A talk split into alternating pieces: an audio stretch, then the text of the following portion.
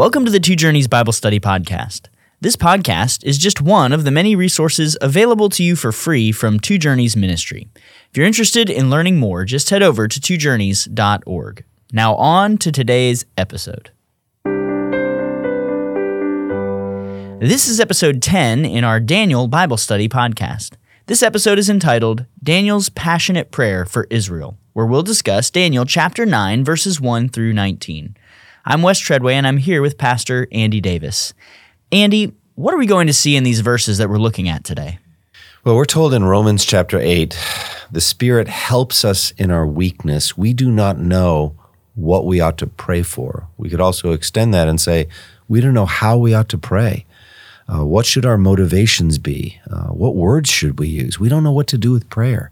We're instructed again and again in the Bible how significant and important prayer is, but we don't know how to pray. Well, the way that the Spirit helps us in our weakness, among other things, is by the scripture and by scriptural patterns and examples of prayer.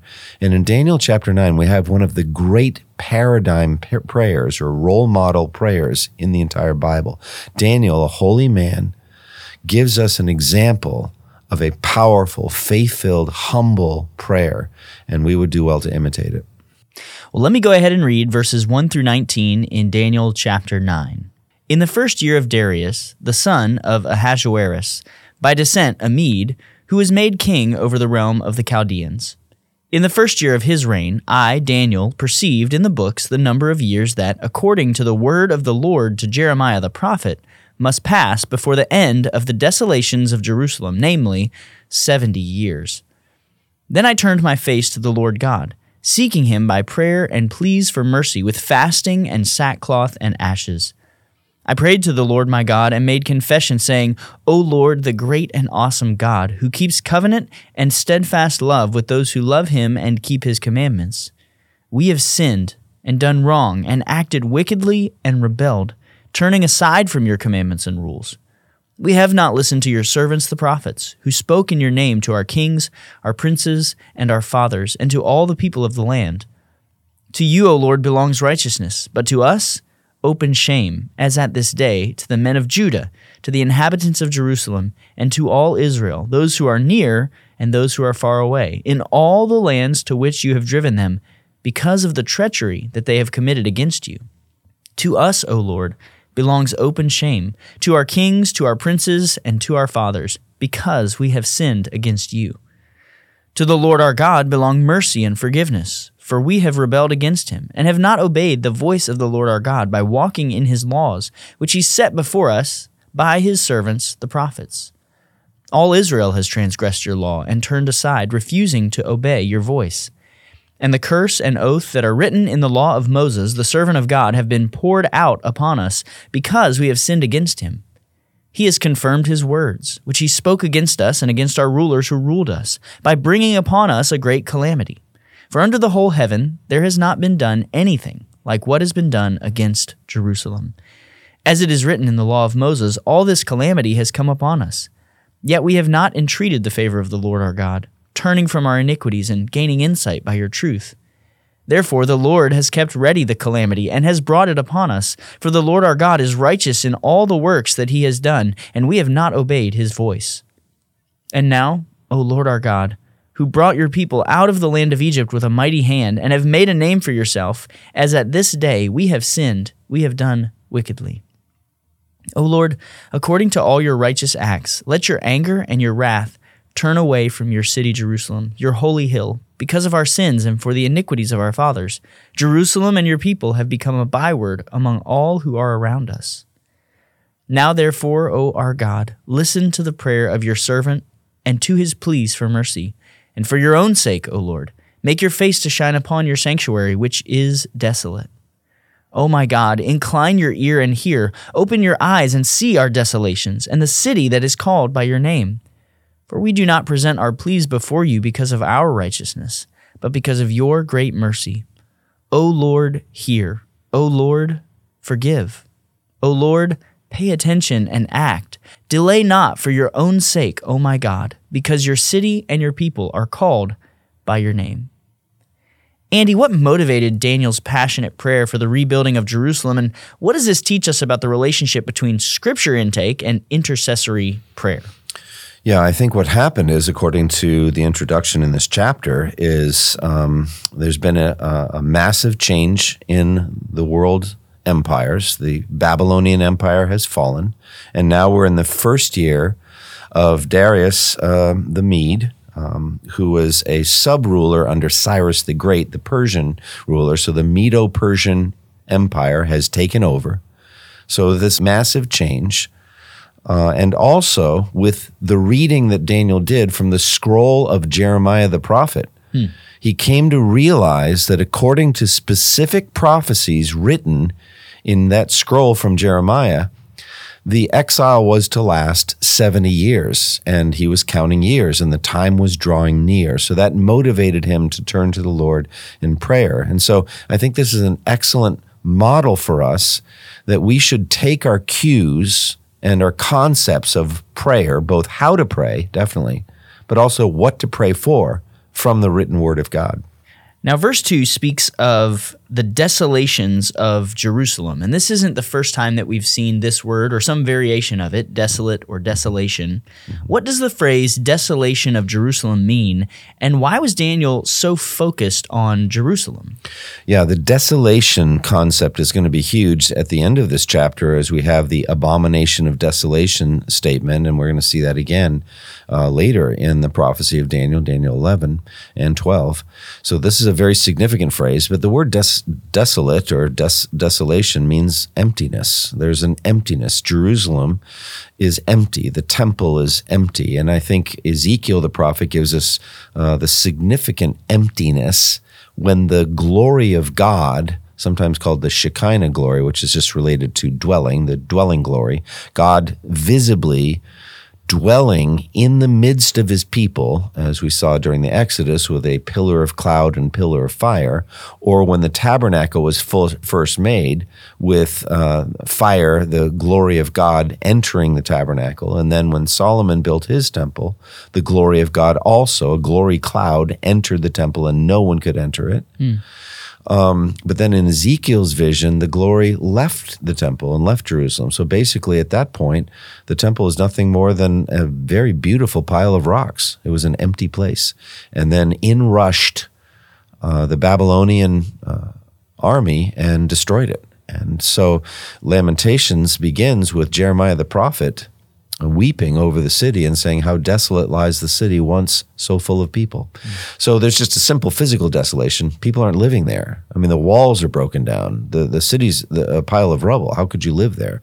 And my guess is there would be some squatters, some people that would live there. Picture Berlin in 1945 or Tokyo in in 1945. You know, um, there'd be people who would crawl in there and live there, but they lived just a click up from from an animal level you know, scrounging for food and, and water and all that. It was just a horrible situation. And so it was a desolation and emptiness. But predominantly the desolation has to do with the glory of God having left and these demonically incited forces, the Babylonians, rushing in to destroy. What does Daniel's description of his prayer in verse 3 teach us about his commitment to prayer? Yeah, I think it's so vital for us to understand uh, Daniel's personal piety. Um, central to piety was his holiness, his commitment to holiness. We see it throughout the book of Daniel. Uh, Daniel was a holy man, he wasn't a slave to his appetites. He regularly fasted. Um, we see that throughout the book. And so when the time came for him to turn away from pleasure, to turn away from food, he would do it. Um, he puts on sackcloth, showing tremendous humbling. Generally, it's connected with grieving over sin.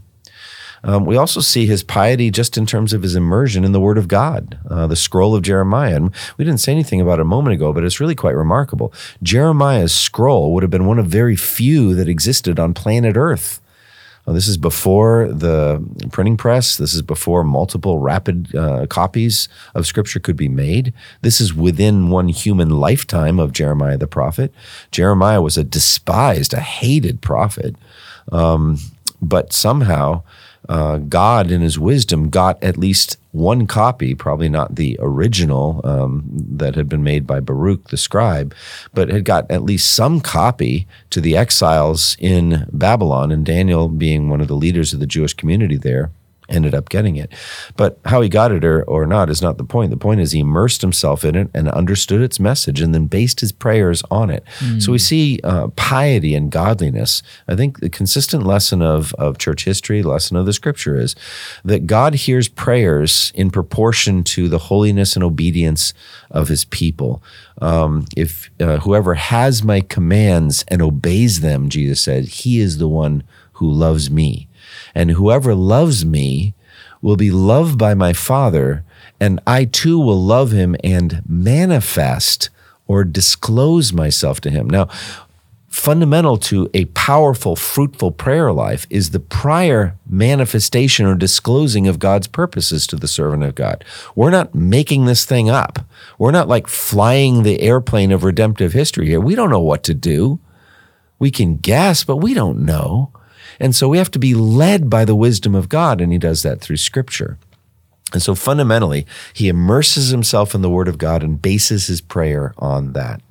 It really is a rich picture of the humbling that has taken place as he's seen himself and his people in light of God's word, as he fasts and adorns himself with sackcloth and ashes. Hmm. In verse 4, we get the beginning of his actual prayer.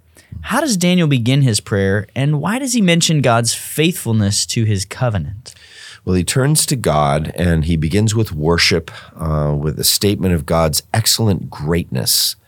Um, and so you have two conceptions as Daniel, in sackcloth and ashes, goes uh, and fasting, goes to the Lord, and again and again in the prayer confesses the sins of he himself and of his people. Now, I tell you, there is no one other than Jesus for whom we have so much information in the Bible and no evident sin.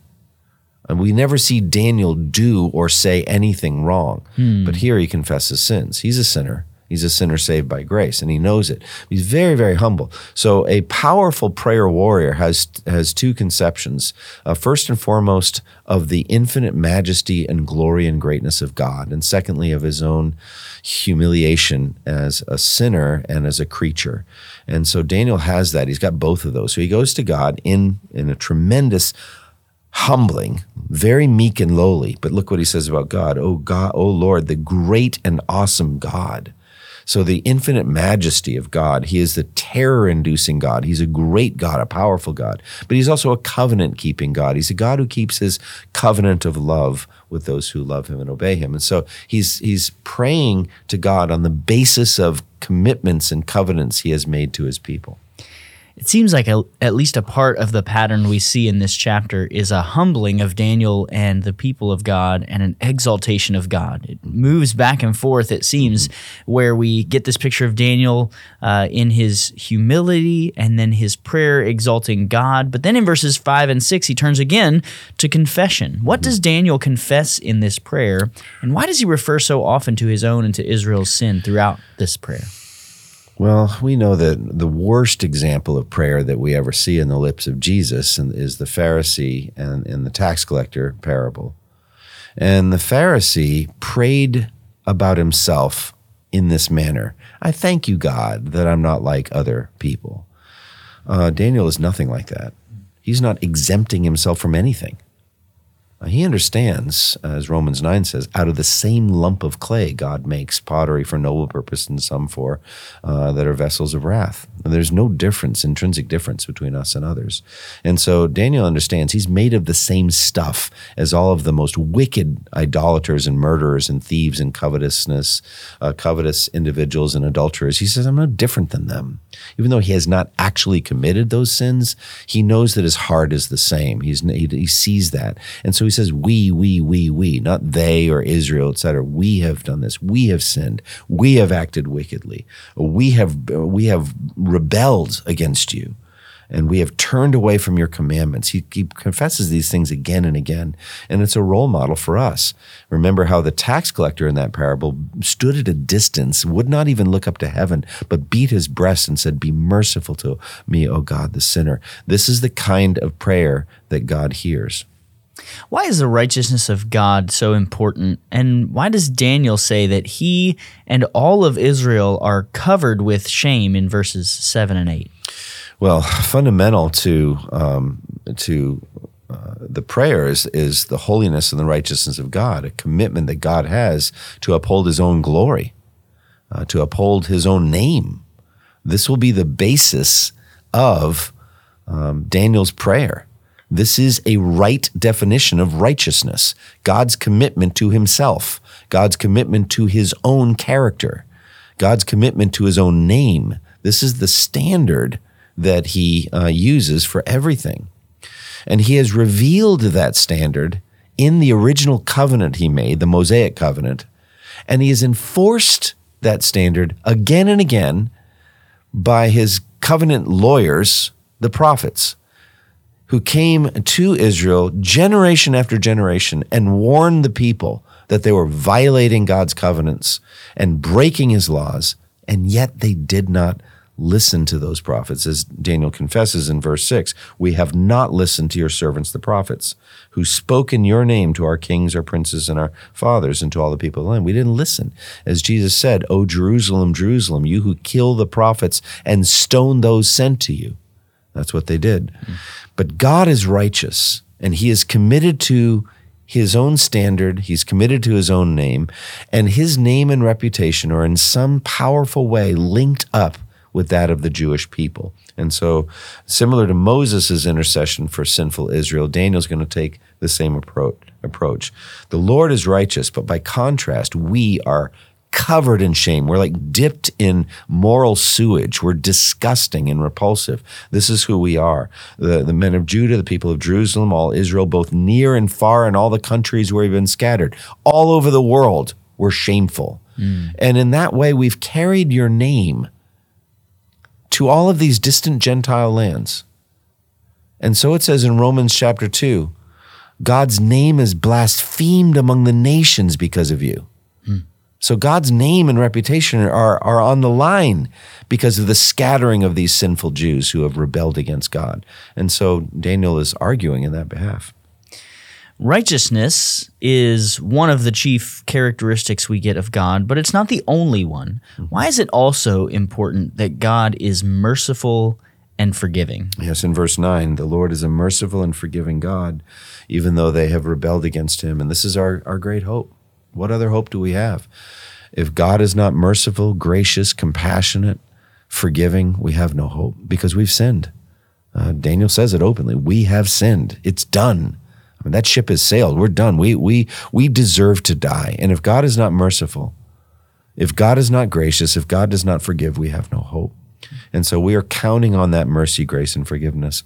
Now, in the kindness of God, we have far better and greater, infinitely greater display of that mercy and grace and forgiveness than Daniel had, because we have the account of the only begotten Son of God, Jesus Christ, who died on the cross as an atoning sacrifice for our sins. That is the perfect, final, once for all display of God's mercy and forgiveness mm. for sins. But Daniel knew of that in a foreshadowing sort of sense, as we'll discuss later in this chapter.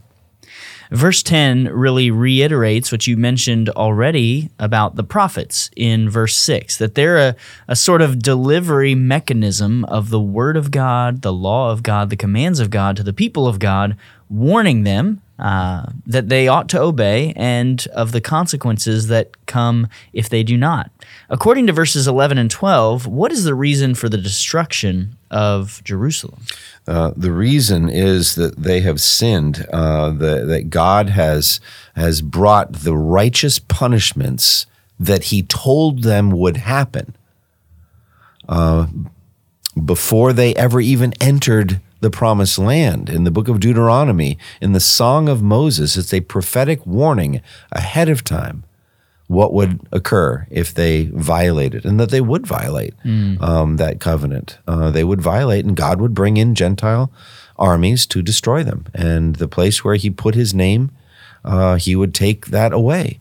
And so the prophets predicted it, and now God has fulfilled it. He did the very thing He said He would do, because God is righteous and faithful, and He has fulfilled the words that He spoke. Uh, they were not idle words they were true words, and God has fulfilled it. What additional sin then does Daniel confess in verse 13? Um, despite the fact that this destruction has happened, despite the fact that they are not all completely destroyed, because again it says in Romans, in Isaiah, if the Lord had not left us a remnant, we would have become like Sodom. We would have been like Gomorrah. In other words, God was gracious to allow any of them to survive at all. They were no better than Sodom and Gomorrah. Isaiah, the prophet, openly calls them Sodom. Listen to me, you rulers of Gomorrah. He calls them Sodom and Gomorrah. You're no different. Commit the same sins, the same idolatries. And yet, dis- unlike, unlike Sodom and Gomorrah, God left them a remnant. And despite that, that all of the, the judgments had been fulfilled, all of the predictions had occurred. God had shown the truthfulness of his word and yet had enabled some of them, a remnant, to survive, scattering them throughout the Babylonian Empire. Despite all of that, they still hadn't repented. They still were the same. They had not turned to the Lord God in genuine repentance and forgiveness, and actually we're continuing to be hard hearted people. In verse 14, Daniel speaks of the Lord being righteous in all the works that he has done because they had not obeyed his voice. Mm-hmm. Essentially reminding them again that this isn't unjust, that God is doing exactly what he promised mm-hmm. would happen if they were to disobey and not keep his covenant. Why does Daniel mention God's mighty hand in the exodus from Egypt? And how then is the rebuilding of Jerusalem in keeping with all God's righteous acts? Yeah, I want to say something. I, I want to say it's really kind of amazing to me as we go through this now, and I've been through this chapter many times before, but the the terrible contrast here between God and his people, mm. how completely different they are from each other, must be a great grief to God because the ultimate end of our salvation is total conformity to the image of Christ, the Son of God. Mm. That's where we're heading that we won't be different from God at all, except that we'll be creature and He'll be creator and He'll have roles and He will have certain attributes that we can never have. But in terms of those communicable attributes, we will be perfect in love and mercy and justice and righteousness and all respect. We're going to shine like the sun. That's where we're headed. But how grievous is it now how different we are from God? Mm. It's a terrible and a tragic thing. And I think Daniel has a sense of that. Now, in terms of the might and power of God displayed in the past, in the Exodus, he made a name for himself that continues to this very day. And that name is a linking together of, of the people of God, the Jews, and the great acts of God, such that Rahab the prostitute, having heard of those mighty acts, trusted in the God of the Jews. So again, that's part of the problem is God's name is linked to this sinful, wicked people. Mm. But God is every bit as powerful now as ever he was before. And Daniel's about to ask him to do something great. He's about to ask him to restore the people back into the promised land, back into Jerusalem, and allow the city and indeed the temple itself to be rebuilt. Mm. Now, that would be a great work, a mighty work. As a matter of fact, Isaiah said it's a new work so great that the old work will seem as nothing compared to it. That the, the, the work of restoring Zion, restoring the people of God, ultimately fulfilled in the new heaven, new earth, and new Jerusalem, that will be greater than anything he ever did with the original Exodus. But God is the powerful God, and he can do the great thing that Daniel's about to ask him to do. And it's an astounding request in light of what you just mentioned the disparity between the character of the people uh, and the nature of God. Yeah. But that Daniel makes this request is incredible. Yeah. Uh, verse in verses 17 and 18, what motive does Daniel give for God to rebuild the city? And how does Daniel think that this rebuilding would accomplish those ends? Daniel is consistently concerned with the name and the reputation and the glory of God. And so he argues on, on that basis. Hear the prayers and petitions of your servants, servant, for your sake, O Lord for your name's sake, that mighty name you made that endures to this day, for that name's sake, open your eyes and look at the desolation of your sanctuary. Open your eyes and look at the desolation of your city and rebuild your sanctuary and rebuild your city. Restore your people for your name's sake. That is a great prayer. What motive does Daniel reject as a motivation for this rebuilding? His own righteousness. We do not make this request because we are righteous, but because of your great mercy. That's why. And so we come again and again and, and say, Lord, we know that you're not impressed. There's nothing about us that's impressive, but only by your grace do we come. And we, we have an even better motive now, and that is we come in the name of Jesus. Jesus is our access to the throne of God. Jesus is the new and living way. In his righteousness, we come.